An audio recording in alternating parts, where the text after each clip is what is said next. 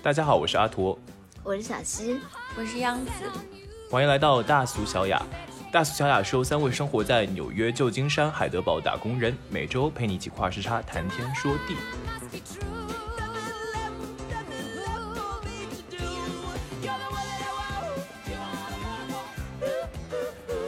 今天我们想紧接着上期的节目，给大家介绍我们喜爱的音乐剧。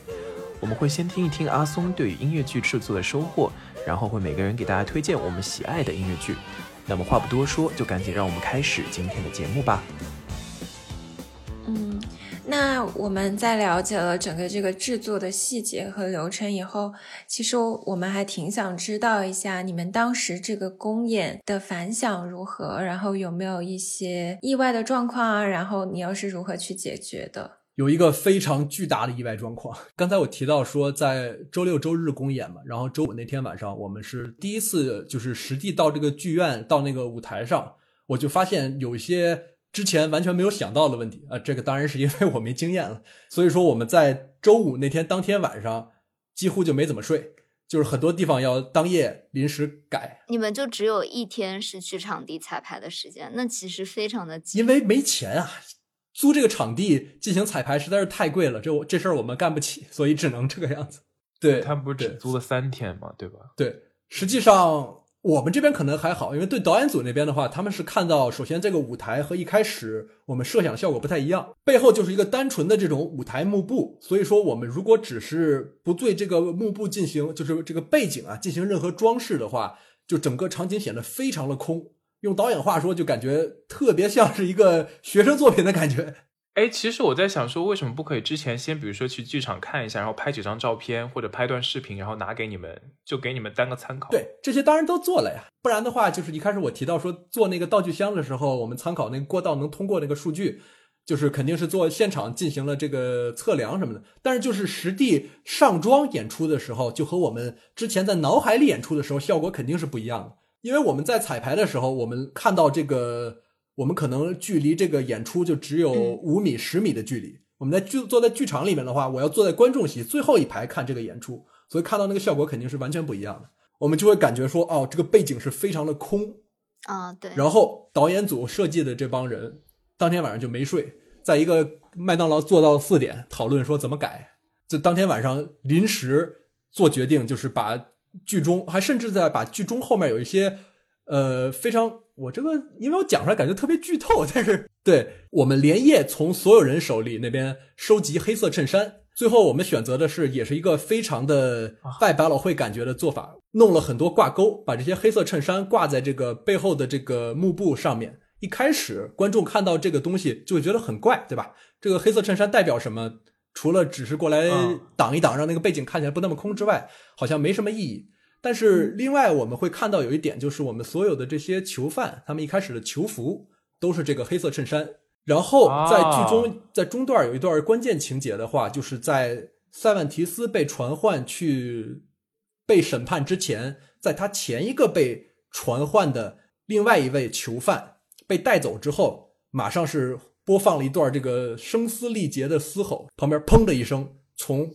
幕布之外飞过来一团东西。然后塞万提斯把它捡起来，是一件黑衬衫。然后他把这黑衬衫再挂到了背景上。啊，这是一个一个死去的人吗？哦，好机智啊！这是你们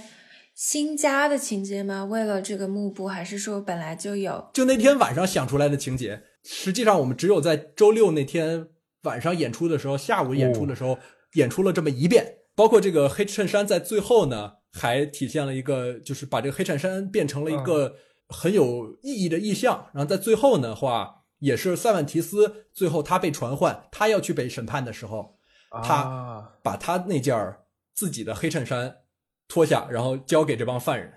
就包括这些整个一部，我现在讲起来可能就没有那没有那个感觉，但是就是没有，但是就串起来了的感觉。我当时一觉醒来，我就很难想象说他们一个晚上就花了一个晚上的时间，就是把这个整个东西串起来了，不是为了加背景加了背景。而是就是相当于是给故事，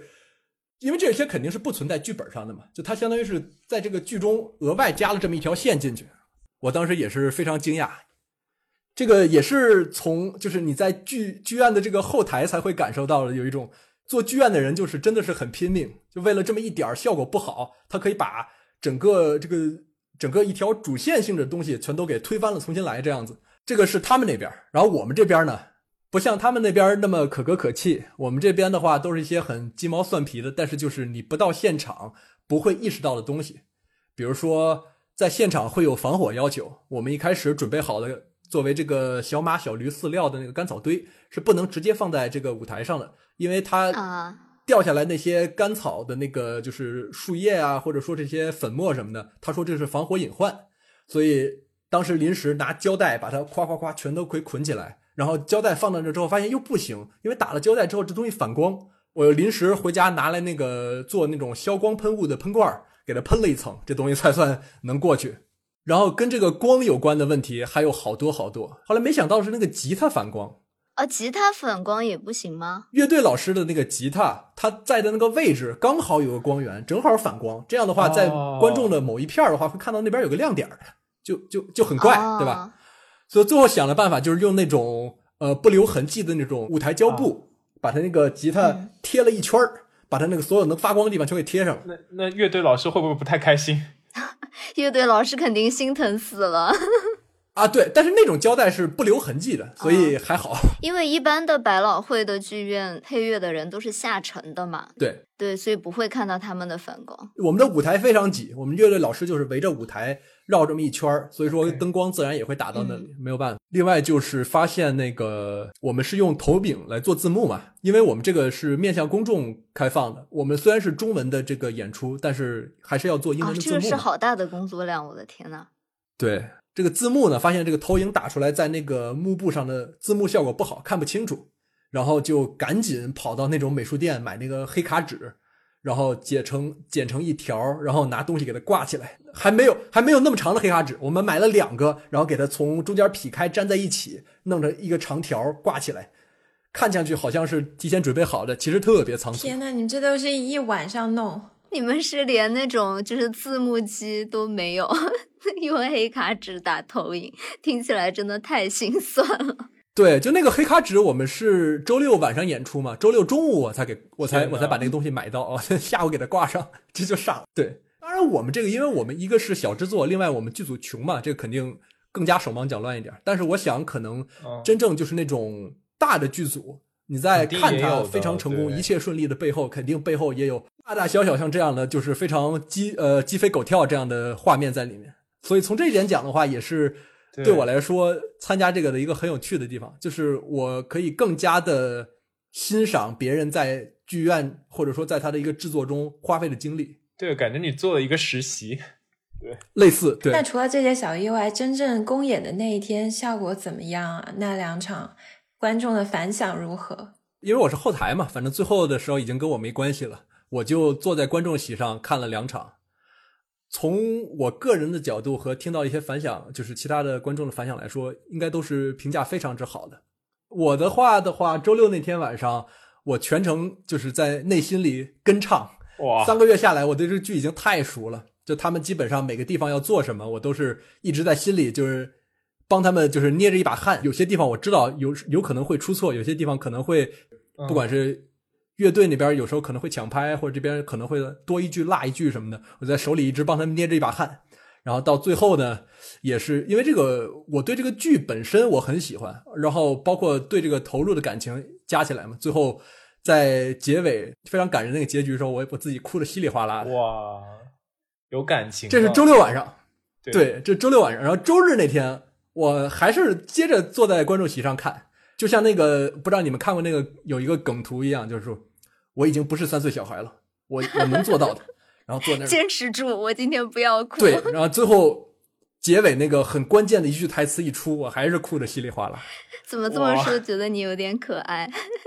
你怎么这么感性啊？还是很推荐大家有机会去看一下这部剧《我堂吉诃德》。他的写作啊，不管是他这个剧本的设计，还是他的歌曲，都非常的精彩。包括他的情节，他情节也是说，你在看这部剧之前，你不会想到堂吉诃德还能这么拍。他在国内现在是还还是有在上演吗？因为陈赫老师他是在七木人生做这个嘛，然后七木人生公司之前在国内上的这个《我堂吉诃德》，我不知道最近还有没有，可能因为疫情会有些推迟吧。但是大家可以关注一下，如果有的话，应该是在《奇门人生》哎，这个，是不是之前郑云龙有演过这个？好像是这样。他应该是啊演主角是吧？如果大家还抢得到票的话，现在这个剧应该很难抢票，大家可以去看一看。我不知道现在有没有在上，但是如果有机会的话，我还是很想回嗯国再看一场。这样，你觉得音乐剧让你收获了一些什么呢？嗯，这问题还比较的大，我就先说最直接的一点吧，收获了很多快乐，就是从我制作这个剧的过程中，就像我刚才其实已经提过了嘛，就是这些磕磕绊绊、鸡毛蒜皮、鸡飞狗跳这些乱七八糟的事儿，当时看来都是焦头烂额，现在回头看来都是就像我现在这样嘛，就当笑话讲给你们，非常的有意思。回头来看的话，包括的话 还有另外一点，我们刚才可能也提了一句，就是我会整个把这个作为一个道具的角度，把整个戏的制作看了下来，所以之后我再去看别的戏的时候，我会多这么一个角度，就是我会看它的场景、它的场景设计、它的道具设计嗯，是怎么做的，它如何为情节服务，如何做出一个好的演出效果。然后另外有一点呢，就是比如说在我们演出之后没多久，去看那个在纽约大都会歌剧院上的《嗯 My Fair Lady》，窈窕淑女，看到他们在舞台上直接真正搭了一个三个面儿不同剖面的一个房子，比如这个面是这个面是两层的阁楼，这个面是大厅和厨房，然后通过旋转来让这个舞台就是某一面冲着观众，然后由这一面来讲故事。哇！就跟有点我看到这个第一反应就是天才，第二是他们怎么这么有钱？你们只能用三个面的立方体 刷三种颜色的漆，人家造了三个场景在旋转。对，我在内心里说，嗯，一个意思，一个意思，都一样的，差不多。然后除此以外的话，可能就比较个人的一个，就是我们这四十几个人吧，我们在这差不多两三个月的时间里面，就是高强度互动，高强度的在一起工作，所以在我们这个演出结束之后，感觉出收获了一帮可以说朋友，也可以说战友这么样一种特别神奇的关系。就很有趣的就是，我们公演结束了之后，还经常那段时间，经常时不时大家一起一呼百应上街，就是去不管是去各种团建啊什么之类的，经常是我们一群人在纽约街头浩浩荡荡一边走一边把这个音乐剧从第一句唱到最后一句，基本上谁都会唱。哦 你们这个行为也有一点点中二。啊，这个东西在纽约是非常被允许、被鼓励的行为，好吧？然后我们就一帮人在街上一边走一边唱，因为这个剧里面的歌，还有不管是情节、歌曲，还有我们编排的这些动作啊、人物互动什么的，所有人都太熟太熟不过了，这个东西都不用过脑子，一边走一边唱，就让我有一种很很有归属感的感觉。对对，对，我觉得这个，哇，这个但是我会觉得有点感人了。我觉得这个这个事情好像是只有在纽约才会发生的事情，我很难想象，比如说在北京、上海，然后大家都有非常忙碌的人生，然后能够有这样一群人，大家就是不为什么，就是为了图一乐，然后这么聚集起来干一件跟自己本身的人生好不真相的是图一乐真的是图一乐。我觉得还像我们基本上大家都是打白工的，但是你们知道，就是音乐剧的有一个规则，乐手老师无论如何也是不能打白工的。哦，真的，吗？砸锅卖铁一定要所以他们是唯一有工资的有的这种起码最低工资吧之类的。但其他人大家基本都是在打白工，都是用爱发电。对，啊，就所有的演员什么的也都是白唱，还挺厉害的。这这时间和成本的投入真的很大的。就比如说每天要排练啊，花很长的时间。真的是爱在，就是让你们坚持对，。当然我们也不可能每天排练了，一一周一次这样子，因为我们租不起那么多排练场地。听起来太心酸了。因为我在那次之后不多久，我就由于各种原因从美国搬到慕尼黑这边了，所以这也是给我变成了孤身一人。虽然如此，但这个就给我留下了对纽约留下了一个非常好的最后印象。这样子，回起纽约，我第一第一想到的可能就是我们一帮人浩浩荡荡在街上唱歌的时候的，啊不是我们吗你？要你要愿意跟我一起在街上唱歌，那就是小西 应该不会想这样，谢样，谢绝邀请，没关系啦。我觉得你可以跟我爸做好朋友哎，就是他们俩的选曲可能不太一样。真的，我去苏格兰玩，我爸喝那个热红酒喝了一点，他就在唱短歌行。这不是很好啊？斗酒诗百篇，对，真的是这样，只要不只尴尬，要自己不尴尴尬，尴尬的就是别人。不是我，我是觉得这个没什么，我觉得这个是一个很好，各唱各的。道路多险峻，为正义而战，何须踌躇不定？哪怕烧灼在地狱火中，也自阔步前行。我若能为这光辉使命，穷尽一生追寻。多年后，待到长眠时分，我心已能安宁。而人间定会不同往昔，纵然我已将疲倦无力，仍要用伤痕累累的双手去摘。遥不可及的心。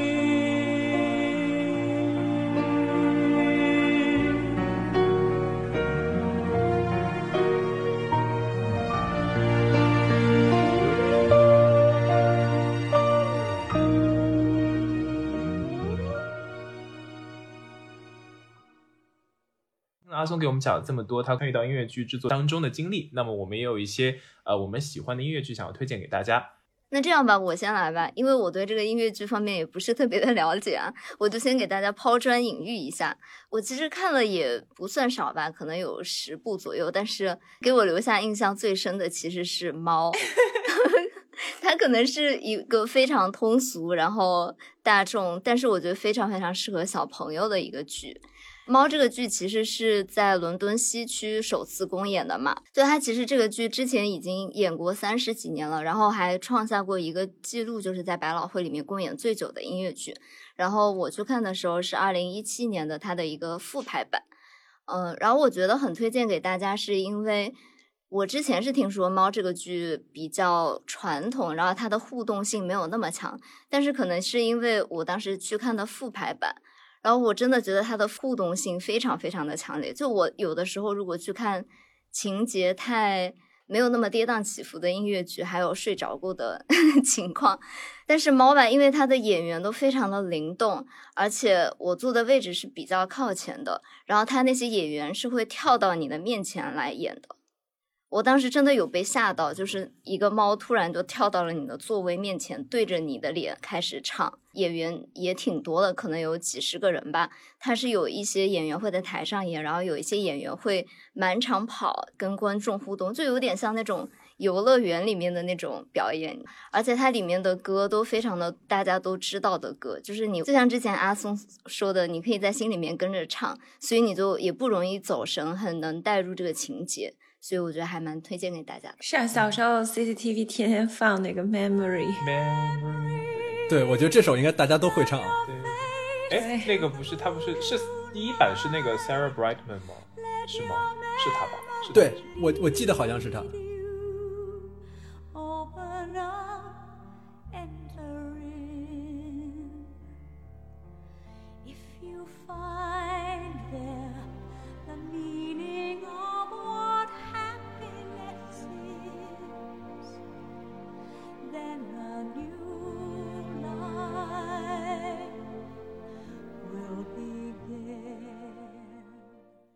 知道后来有一个电影版的那个猫，你们有人看过吗？电影频道有没有放过？我好像有看过，是不是以前 CCTV 在放？啊，不是不是，就比较近的，我记得是两年也不三年之内的一个电影版的猫，就是真人演员画的这个猫妆，哦或者说是用那种 CG 做的，极其的惊悚。你看了那个完全不会想，不会想进电影院看这个东西，哦是不是那个 Taylor Swift 演的？没错，就是那个。哦，对对对对对对对，我看预告片差点给我吓死，我这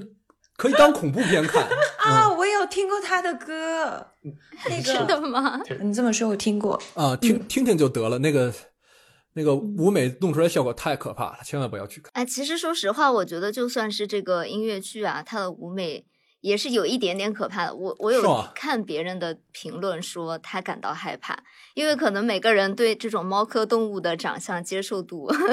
差异比较大。我是觉得没有什么关系，但是我有看到评论说，尤其是他突然一下跳从舞台上跳到你面前，然后像杂技演员一样在你面前演的时候，是那可能有点震撼的。也就是猫嘛，如果换成一些鸟，那可能央子就受不了了。啊，他那真的不行，他可能当场昏厥。对啊，对样啊子可能在满场乱跑。我根本不会进这个去看这个剧啊！如果是你，那我也说两个非常通俗的吧。呃，第一个就是歌剧《魅影》，我需要大概说一下故事吗？讲讲一下吧，还是这个我觉得大家可能也都比较熟吧，一句带过之类的。我就一两句话概括，魅影就是一个脸毁容了的一个像幽灵一样的人物，他住在一个剧院里面，然后他爱上了一个唱歌的女生叫 Christine，然后他就帮助这个女生在剧团里当上了女主唱，一系列的故事，然后中间有嫉妒啊。谋杀等等情节，但是 Christine 后来发现了，就是这个魅影她的真面目，然后也觉得魅影是一个极具占有欲的人，所以她选择了另外一个男生罗尔。在故事的最后呢，魅影也选择了放开自己所爱的人，只留下了他的披风和面具，独自消失在了他构建的那个剧场的地下迷宫之中。可能女生吧，我就是女生都喜欢看这种有点言情性质的故事。霸道总裁是吧？对，它就是一个非常霸总内核的故事啊！就小时候看小说的时候，真的非常喜欢，所以当时去纽约就很想看歌剧《魅影》。但是我去的时候真的好失望，我不知道我是看错了场次还是怎么样的，就感觉那个表演非常的有那种老油条式的表演，就感觉可能那一班次的演员演了太多场了，就根本不能感觉到整场表演的那种激情，就是按部就班的在给你表演。对对，非常疲态毕露。然后我其实整个剧目最喜欢的就是 Christine 和呃 Fountain 魅影他们泊舟于那个地下湖，然后魅影带着 Christine 前往他自己的地下迷宫的深处，然后唱了那首名曲《Music of the Night》。那首歌真的，你现在去回听。那个歌声超级的动人，讲不出来，很让人融化的感觉。但是我当时记得和我同行的小伙伴看这一段的时候睡着了。哎呀，虽然这个小伙伴不是我，但是确实我在看歌剧《魅影》的时候也睡着了。对我刚才就 觉得很纳闷，这歌剧《魅影》这个这么大起大落又很闹腾的剧，你们都睡得着，也是非常厉害。我当时真的，我觉得这一段我都要哭了，然后别人竟然睡着了，我当时也是挺惊讶的。不过，像小七，我想问你，你如果是你，你会喜欢那个罗尔还是魅影啊？还是你忘了？他睡过去了，他没概念的。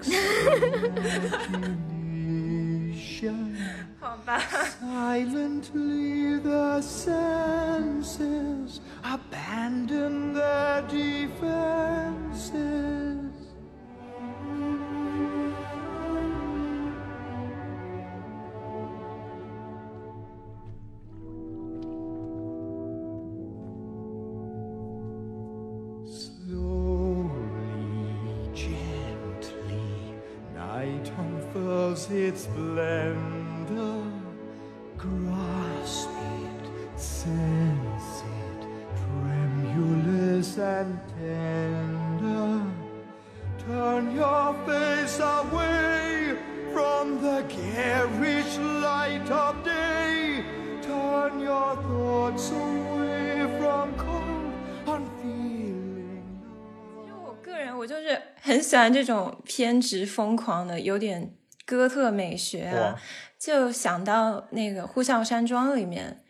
呃，希斯克利夫对卡瑟琳也是这种感觉。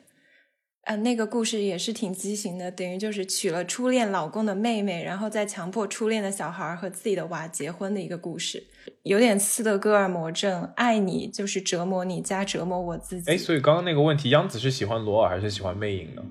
当然是魅影啊。天哪，样子，你这个想法比较危险。对，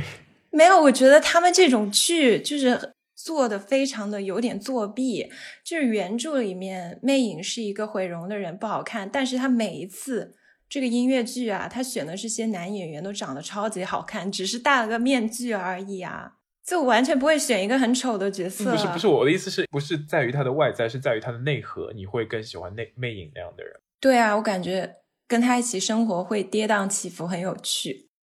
题外话说一个，再推荐一个电影，哥哥张国荣和吴倩莲演的，嗯、夜半歌声》，其实也是一个汉化版的歌剧《魅影》的故事，也挺好看的。然后，嗯，张国荣的同名歌曲也挺好听的啊，我就不喧宾夺主。另外一个芝加哥，我也是稍稍带过。芝加哥的故事，其实我一言难以概之，因为相对复杂一些。其实它是有一点像一个非常符合当下价值观和审美的一个大爽剧。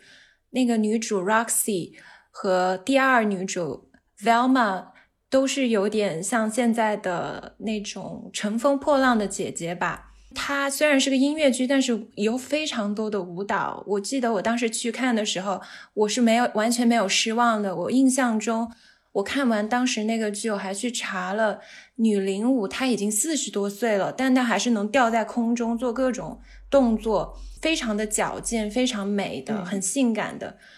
我很喜欢这个剧，因为可能也跟我自己小时候练舞蹈嘛、也有关系。我小时候其实是学了十几年跳舞的，我那时候每一个假期，我就是那种电视台上小孩拿花的那种，包括今天提到的很多舞台上的状况，我们当时也有出现过。我们一般要排一个舞蹈。参加什么电视台的年末的晚会，可能要花半年的时间准备。每次上台前，那个老师还会倒一碗水泼在地上，让每个小朋友去把自己的脚踩湿，这样我们上台的时候做舞蹈动作就是翻跟斗啊什么的，就不会摔跤。哦为什么？对，啊就是防滑。练习你自己防滑的技术。做表演都肯定都不容易的。那既然我们抛砖引玉完了，我们就让阿驼跟我们讲一讲他们比较喜欢的音乐剧吧。呃，我对我想要给大家推荐的就是有两个音乐剧，第一个就是非常有名的这个《Wicked》，中文应该是叫做《坏女巫》，西魔法魔法坏坏女巫，先简单给大家介绍一下它这个剧情啊，就简单讲一下，就是《Wicked》它有两个主角，第一个主角是叫 Alphaba，因为他绿色的皮肤从小就被歧视，然后他有另外一个就是室友叫做 Glinda，Glinda 是一个金发肤白貌美的小甜妹，他们两个成为了好朋友。Alphaba 他一直有一个愿望，就是他希望能够能够把自己的皮肤就是变得像正常人一样，于是他就是迫不及待想要去见这个奥兹国的大巫师。据说这个巫师呢能够让他看上去像正常人一样。在魔法学校当中呢，Alphaba 因为一次发怒点开了魔法这棵技能树，从而引起了女校长 Marble 夫人的注意。这个校长呢是个坏人，他是这个大巫师的帮凶，大巫师也是一个坏人。校长呢许诺带 Alphaba 去见大巫师，并且呃试图去诱导 Alphaba 把 Alphaba 拉住统治者阵营，利用他的法力，但他失败了。他失败了之后呢，于是就转而去污蔑这个 Alphaba，然后 Alphaba 就被大家认为说是一个邪恶的女巫的代表，The Wicked Witch of the West，西方的坏女巫。奥兹国民呢知道了这个坏女巫的存在之后，组织了敢死队去讨伐 Wicked Witch of the West，也就是我们的 Alphaba。最后呢，也成功的融化了 Alphaba。看到融化的 Alphaba，伤心的 Glinda 带着 Alphaba 的礼物，呃，满怀着他离开前对他诉说的愿望，来到翡翠城，以公开大巫师以及 Marble 夫人的罪名，要求他们从此离开奥兹国。万幸的是，这个融化只是一个障眼法，Alphaba 最后离开了奥兹国，过上了幸福的生活。呃，这部剧当中让我印象最深的有两首歌，第一首是 For Good，第二首是 Defying Gravity。先说一下这个 For Good，对 For Good 是指这两个女孩子就是永远离别的时候真情流露的告别歌曲嘛，所以它有一些就是那种情愫在里面。这首歌当中有几个词让我非常的感动，就是因为他说 I've heard it said that people coming to our lives for a reason, bringing something we must learn，就说人们来到我们的呃人生当中，教会了我们很多东西。我们人生当中出现的每个人都是非常有意义的，每个朋友都是来渡我们的。今天我们的存在也是通过过去认识的所有的人的集大成。然后最让我感动的还是歌曲当中反复唱到的两句话，就是 Because I know you，啊、i have been changed for good。因为我认识了你们，我变成了一个更好的人。Well, I don't know if I believe that's true, but I know I'm who I am today because I knew you. Like a comet pulled from orbit as it passes a sun, like a stream that meets a boulder halfway through the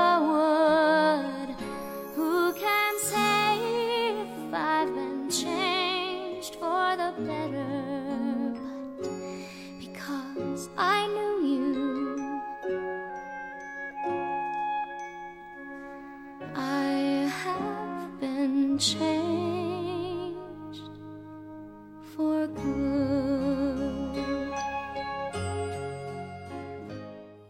然后就我这边想 Q 一个话题，就想说小西跟央子有没有什么，就是对吧？我们认识这么多年了，就遇到了彼此之后，有没有一些好的改变呢？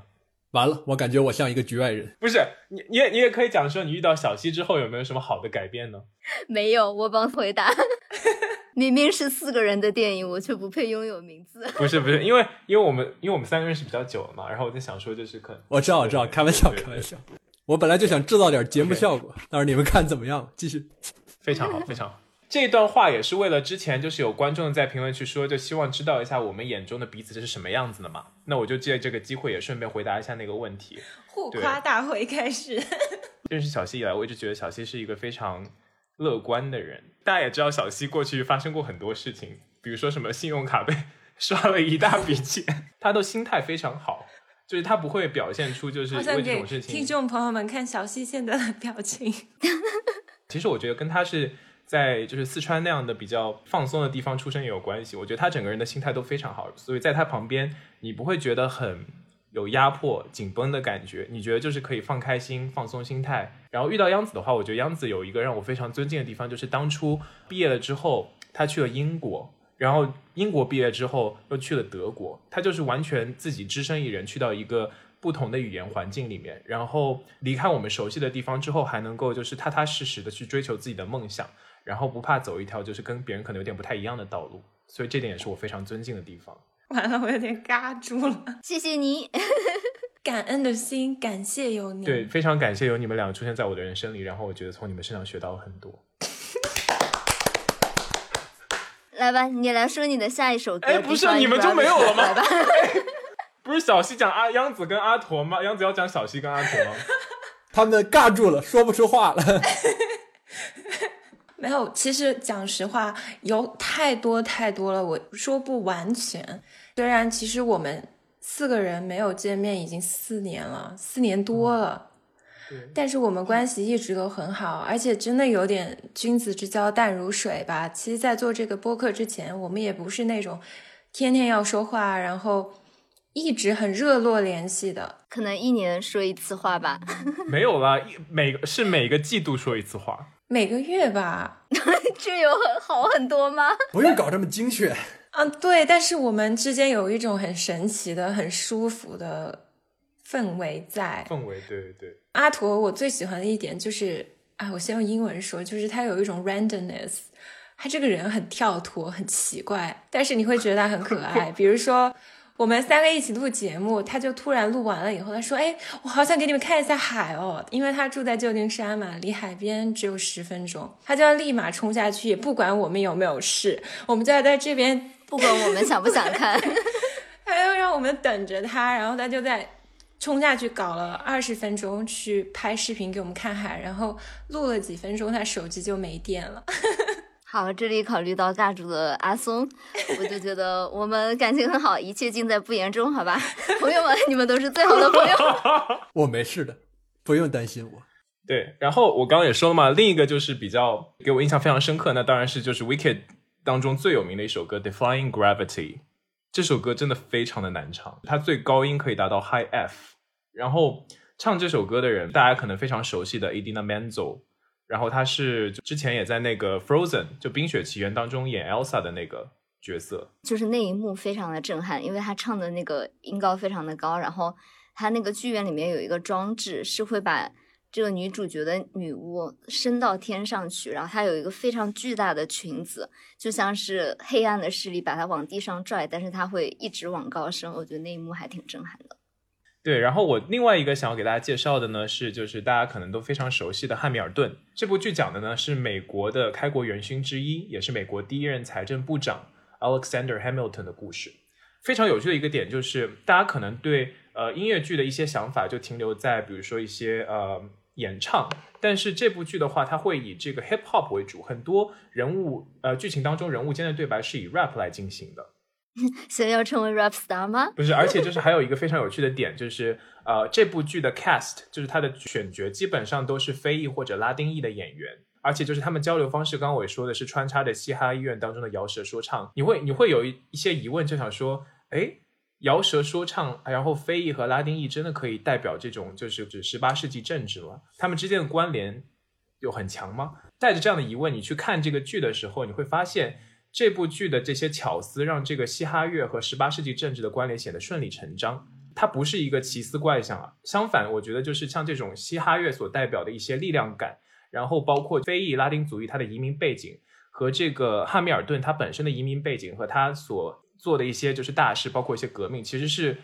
非常关系紧密的。然后我会觉得非常合理。就像阿驼刚才说那样，我当时在看这部剧的时候，让我非常震惊的一点就是，其中有一段是汉密尔顿和这个托马斯·杰弗逊在讨论政治问题，一个是我记得是税收问题，然后第二次是关于是否对法国出兵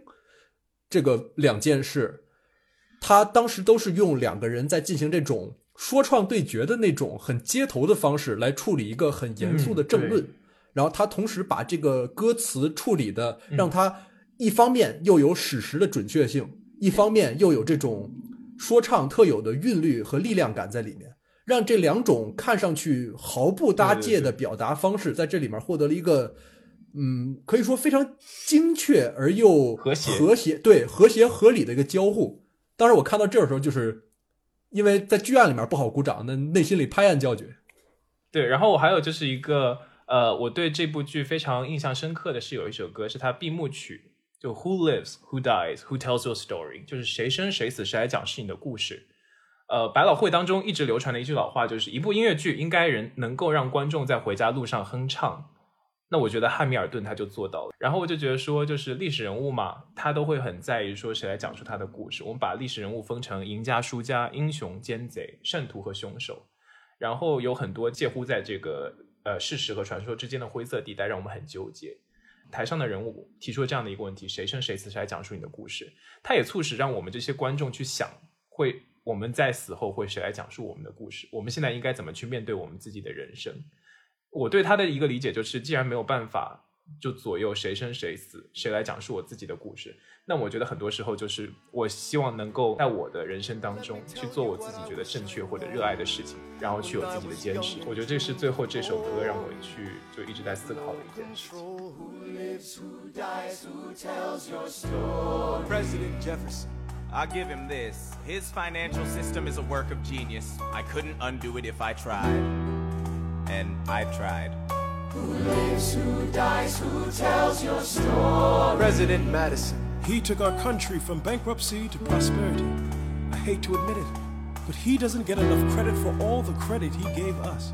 Who lives, who dies, who tells your story? Every other founding father story gets told. Every other founding father gets to grow old. And when you're gone, who remembers your name? Who keeps your flame? Who tells your story? Who tells your story?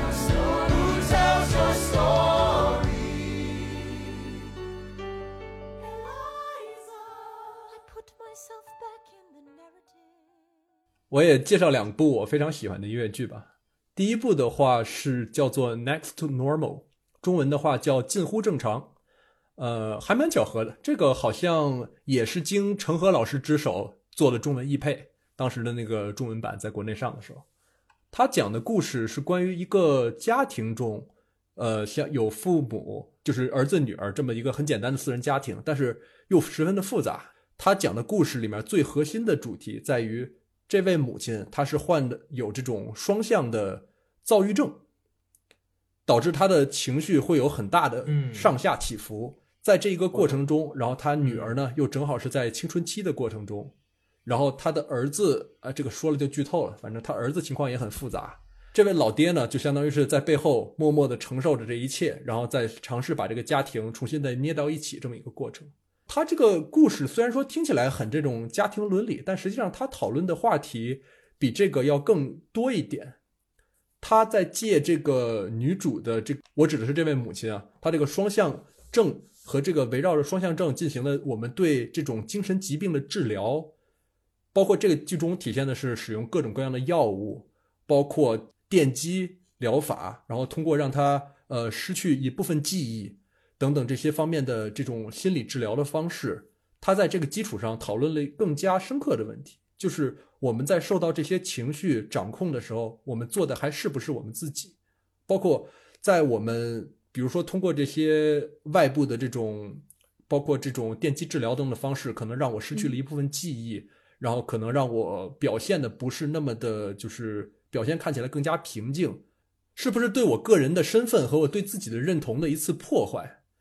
实际上，这部剧很精彩的一点就在于它，因为我们知道音乐剧一般会分上下半场嘛，在前上半场的时候，就是发生在家里的各种各样的大小的事儿，到最后，终于这个母亲决定了，我要再试一次，我要去做这个电击治疗，然后作为这个上半场结束。当时我看到这儿的时候，我在剧院里看的时候，我就很惊讶，我说这个故事已经很完整了，不知道这个这个剧在下半部分还要怎么讲，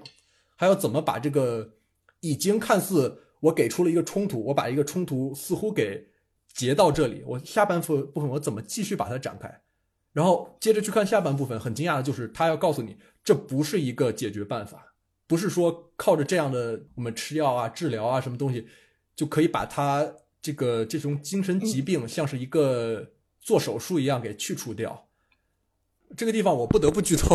如果没有看过这个剧的呃小朋友们，不是小朋友们。没有看过这个剧的朋友，我说一声，我说一声抱歉。但是这个这个不是一个大包袱啊，这个在开场二三十分钟就会揭露，就是他大儿子其实已经死了。哦，哦，所以他是因因为一些创伤，所以才拥有了这个精神。可以是这么讲，就是由于这个原因，所以他的大儿子一直是像是一个鬼魅一样的形象，嗯，萦绕着这一家。不管是在这个母亲的心中，还是这个父亲的心中，包括在他女儿这块也会有一个，好像大儿子死去了，但是不管是父母，都是对这个大儿子恋恋不舍，或者说是对此非常的遗憾。那么我是谁？我处在一个什么样的身份？我怎么构造我自己的认同？是不是？难道我是应该去死的那一个？诸如此类的整整一些东西，就是他讨论的问题非常非常的具体而细节，而他。描述这些精神疾病的方式，又不像是我们在其他地方很常见的那种，把它简化，把它抽离成一种呃客体来理解。在这里面，相当于是把这个我们这位母亲，就这位患双向双向障碍的这位母亲，作为一个主体，他会以非常个人的角度来讲。我虽然我是个精神病患者或怎样怎样，我是怎么想的。我怀念什么？我怀念我之前年轻时候的大山，呃，我怀念我在呃，比如说我们一起去出去，就是和他父亲嘛，呃，就是就是和那个丈夫嘛，之前一起我们之前骑车，呃，远行的日子。我怀念我在大山中起舞的日子。为什么现在变成这样了？他不是把它作为一个简单的被别人，不管是同情还是被别人治疗的这么一种客体来看待，它赋予了。这个女主足够的主体性，还有一点就是说，她对于这个双向病呃双向障碍的这个一些具体的描写，非常的精确。我因为我我我有一些自己就是个人的这个经历嘛，我有时候看到某一个情节的时候，我就会在内心中想，对，就是这样，完完全全就是这个样子。他表现的就是，不管是编剧啊，还是在设计这个人物的时候，他都在里面投入了非常大量的心血，让他这个。形象情节变得可信，就它不是一个看起来很轻松的剧，它整个全程从就是上下半场看下来，让你非常非常的难受，非常非常的压抑。它最后也不会给你一个简简单的宣泄，最后的结果实际上就是这位母亲选择暂时离开这个家庭，只留下这个丈夫和女儿，呃，相依为命这么一个结果。就也不是说让你最后感觉啊，一切都解决了，万事万事无忧了这么一个结局。而是就像刚才可能阿驼讲的，这个剧它非常强烈的希望你在走出剧院之后，你可能我不知道会不会哼这个歌吧，但是你你会在心里想这件事儿，这个东西会像一个石头一样压在你的心头。嗯，它相当于是用剧院这个形式把你摁在这个椅子上让你看，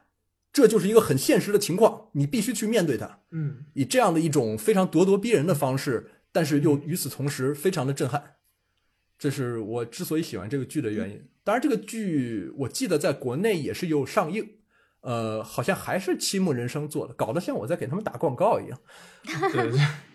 但是我觉得我被你种草到了耶。我对，我觉得这个剧我会想对，好像国内近期会有上映，呃，反正当然当然跟你也扯不上关系。这个剧呢也不是很热门，可能在纽约想看到也不是那么容易。我当时看的时候还蛮逗的，是当时这个纽约的一所艺术学院他们学生做的一个一次制作。因为我当然我之前看过官摄了，但我就说我在现场看的话，实际上是一个学生作品。学生作品又又又有增加了一份乐趣，就是通过他们这种学生非常青涩的，或者说是不太成熟的表演，反而使这个故事变得又更加可信了。嗯就它整个情节都非常贴近现实生活，因为现实生活就是你不可能有一个完美的 figure out 的嗯解决方式。对，非常的真实，非常的让你能把你自己带入其中。如果你有相关的一些人际经人际关系的话，你看这个剧，可能就是会很难受。当然，我看的时候也是，就是心里非常非常的压抑。但是，我觉得这样的剧是应该存在的，嗯应该有让人看了难受的剧，应该有让人看了思考的剧。这是一个，总总之就我认为这是非常非常精彩的一部剧。嗯我之前好像没有看双向情感障碍的人用这种视角去看，因为我自己没有任何心理的问题嘛。我我有些时候觉得他们就是一种心理疾病，但是你这么说了以后，我突然意识到，好像他们不一定是一种疾病，你不能这么定义它是疾病，有可能他这个人就是这样的。就像以前的同性恋，你觉得他是一种疾病，但有可能他就是他个人就是这么认同的。对，我觉得就是感觉提供了一个角度，让你去更有同理心，站在就是这个少数群体的角度上面看他们的世界，对，然后对，我觉得他很优秀的，就是像我刚才特别想强调，就是他从一个这个少数群体的主体的角度来讲这个故事。单凭这一点的话，我觉得也是可以打开很多思考的空间。好，这个说的好像有点沉重，那我我接着下讲下一部想推荐的剧。呃，另外我想讲的另一部剧叫做《Hades Town》，呃，它中文好像翻译叫《冥界》，然后这个好像在呃目前还没有配译的版本，因为这个还是蛮新的一个剧。呃，我记得是两年前的 Tony 奖的最佳音乐剧得主。这部剧呢，它是取材于这个传统的古希腊故事。我们知道，那个俄尔普斯去冥界救他的妻子，他们从冥界把他的妻子救上来之后，再从冥界回到现世那个通道时候，告诉他你可以带他走，但是你绝对不能回头去看他。如果你回头看他的话，就会永远失去他。当然，我们知道这种神话最后结果肯定是悲剧结尾嘛。最后，俄尔普斯就是没有忍住回头去看他的妻子，然后最后他的妻子就这么消失了，这么一个悲剧故事。但是他这部剧呢，在这种传统的古希腊悲剧的基础上做了很现代的改编。比如说，在他的描写下，现世实际上是一个就是大家都属于一个靠天吃饭的这么一个情况，而在这个冥界，它就是这里面指的 Hades Town 的那个地下的那个冥界，建成了工业化，由这个冥王哈迪斯他呃为代表，他像变成了一个像这种有点类似于资本家或者这种财阀这样的感觉的这么一个人，有那么一点儿资本主义或者现代性反思的成分在里面，导致这个变成了一个非常有趣的这么一个组合。然后他其中还有大量的对很多对当时，也就是差不多是两年前吧，对美国的政治现状的一个反思。其中很经典的一首歌叫做《Why Do We Build the Wall》？为什么我们要建墙？本来这个曲子在一开始写的时候，我们川普还没有当选，但是呃，这个剧上映的时候，这首歌就变得非常的应景。哦，所以是一个巧合。算是个巧合吧。这个剧在最初开始草创的时候，可能是五六年前的时候，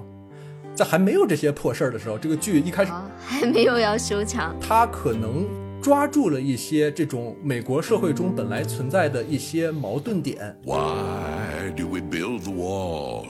My children, my children, why do we build the wall?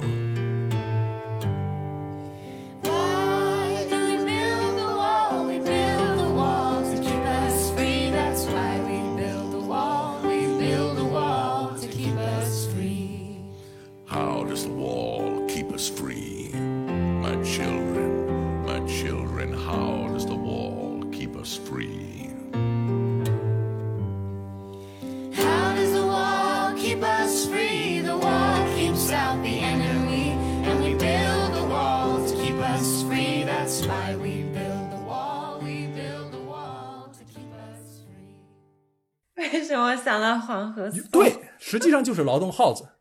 而且其中还有一个很有趣的，就是在音乐剧中非常少见的极低的男低音，基本上就属于他一张嘴，跟我同行的那个小伙伴都哇这种感觉。哇，你带妹子去看音乐剧被我们发现了这。这这有什么奇怪的？说一下他那个歌词，有兴趣的话可以查一下，非常有趣。它是有点轮唱的风格，就首先由哈迪斯领唱说为什么我们要建墙，然后底下人给出一个回答，然后根据这个回答，哈迪斯再进一步，嗯，比如说他们回答说，因为我们我们这里贫穷，为什么我们贫穷？然后这么一步一步的不停的一步一步加码，然后在第二次重复的时候，会把之前的问题先回答，然后再回答第二个问题，然后第三步的时候，诸如此类推，就以这种非常格式化的方法体现其中的力量感。它整个氛围制造的非常的精彩。你在这个这个这种东西就属于你一定要去剧场看的东西，你会被完全的纳入它整个这种气场之中，你会跟着它走。对，我就一直都觉得音乐剧是一个非常有魅力的表演形式。就你在剧场当中的每分钟，都感觉你像是进到了另一个世界去。就不管你现实生活当中非常多的糟心的事情，在你进去剧场的瞬间，你就可以完全把自己去沉浸到当下的世界里。然后可能你你自己的人生在现实的生活当中，人生是没有办法重来的。然后，但是你在舞台戏剧上这样的现场艺术的表现形式，可以让你有机会体会到，就是跟人生一样的反思。就我觉得，希望大家有机会的话，也能够去体验一下音乐剧这种表演艺术的舞，就是舞台上的魅力。借着阿驼刚才的话头的话，我觉得就是这种剧场艺艺术和比如说我们去看电影，或者说嗯，比如说我们去读小说之类的话，很不同的一点就是，我们一定要坐在剧院中，我们一定要在剧院中和上面的和台上的演员有一种近乎于面对面、眼神对眼神的接触。嗯，这个东西的话，如果如果非要讲的学术一点的话，瓦尔特·本雅明他在这个机械复制时代的艺术中提出的一种理论你真的是深耕德国哲学啊！啊，这个 来了一个 callback，从开头的人设到现在结尾要立住了。来，呼应首尾呼应，，呃，就是从这里面的话，他提出了一个很有趣的这个美学理论，就是说我们在我们的艺术品可以大规模的机械化复制，尤其是在影像，比如说我们在照相和摄影技术出现之后，那么像之前我们只能用绘画来留下一个肖像或者留下一个场景，这样的让它使它有一种非常特殊的稍纵即逝的这么一种特质，在我们的这种机械化的不停的复制，我们一拍了一张照片，我可以马上发到呃朋友圈里面，可能就几百个人看到。或者说，比如说蒙娜丽莎的图片，我们可以毫不费力的在网上一找就可以找到，使得我这些艺术品丧失了它这一种，嗯，就像刚才所说这种稍纵即逝的，它称之为 aura 这种灵光，而这种灵光呢，在我们现在，这些我们的平时消费的艺术，不管是我们听的歌曲、电影等等这种，我们都知道，他们都是在这种大的工业化的生产下造出的这种文化产品。我们很难说再把它当做一个艺术品来欣赏，而是我们会把它们看作一个放在货架上等我们掏钱购买的产品。在这种情况下，可能剧院是给我们一种从这种非常一致化的资本主义式的这种文化产品中逃脱的一个环节。我们必须坐在那里，我们必须坐在现场，我们必须看到这个演员他每一次，虽然他们每天演的可能是同样的内容，但他们每次上台的时候，他们都可能会有不同的表现，就是有点那个，如果用用用那个日式的叫法叫一期一会嘛，其实我稍微说一两句，你提到这个 Walter Benjamin，我觉得其实，在上个世纪也有一批艺术家已经对这个进行了思考，比如说像 Andy Warhol，这个新的工业时代来临的时候，其实他就提出来，他的艺术本身也反映了很多工业化的复制。也可以转应转化为一种新的艺术形式。在这样一个新兴的时代，每一个人都有机会成为艺术家，都可以做内容的创造者。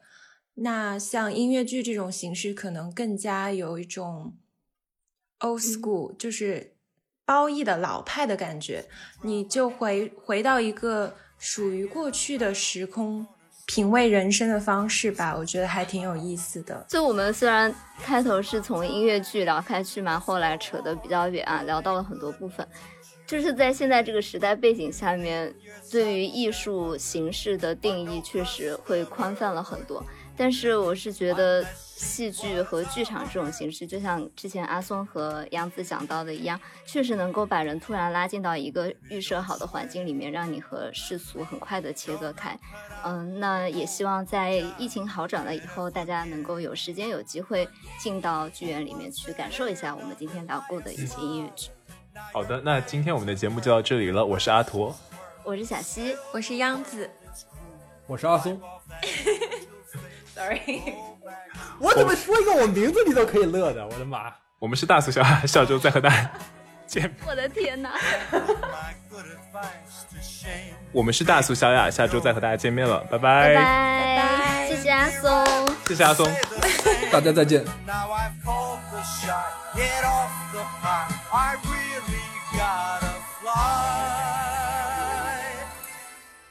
Gotta be going to that malt shop in the sky.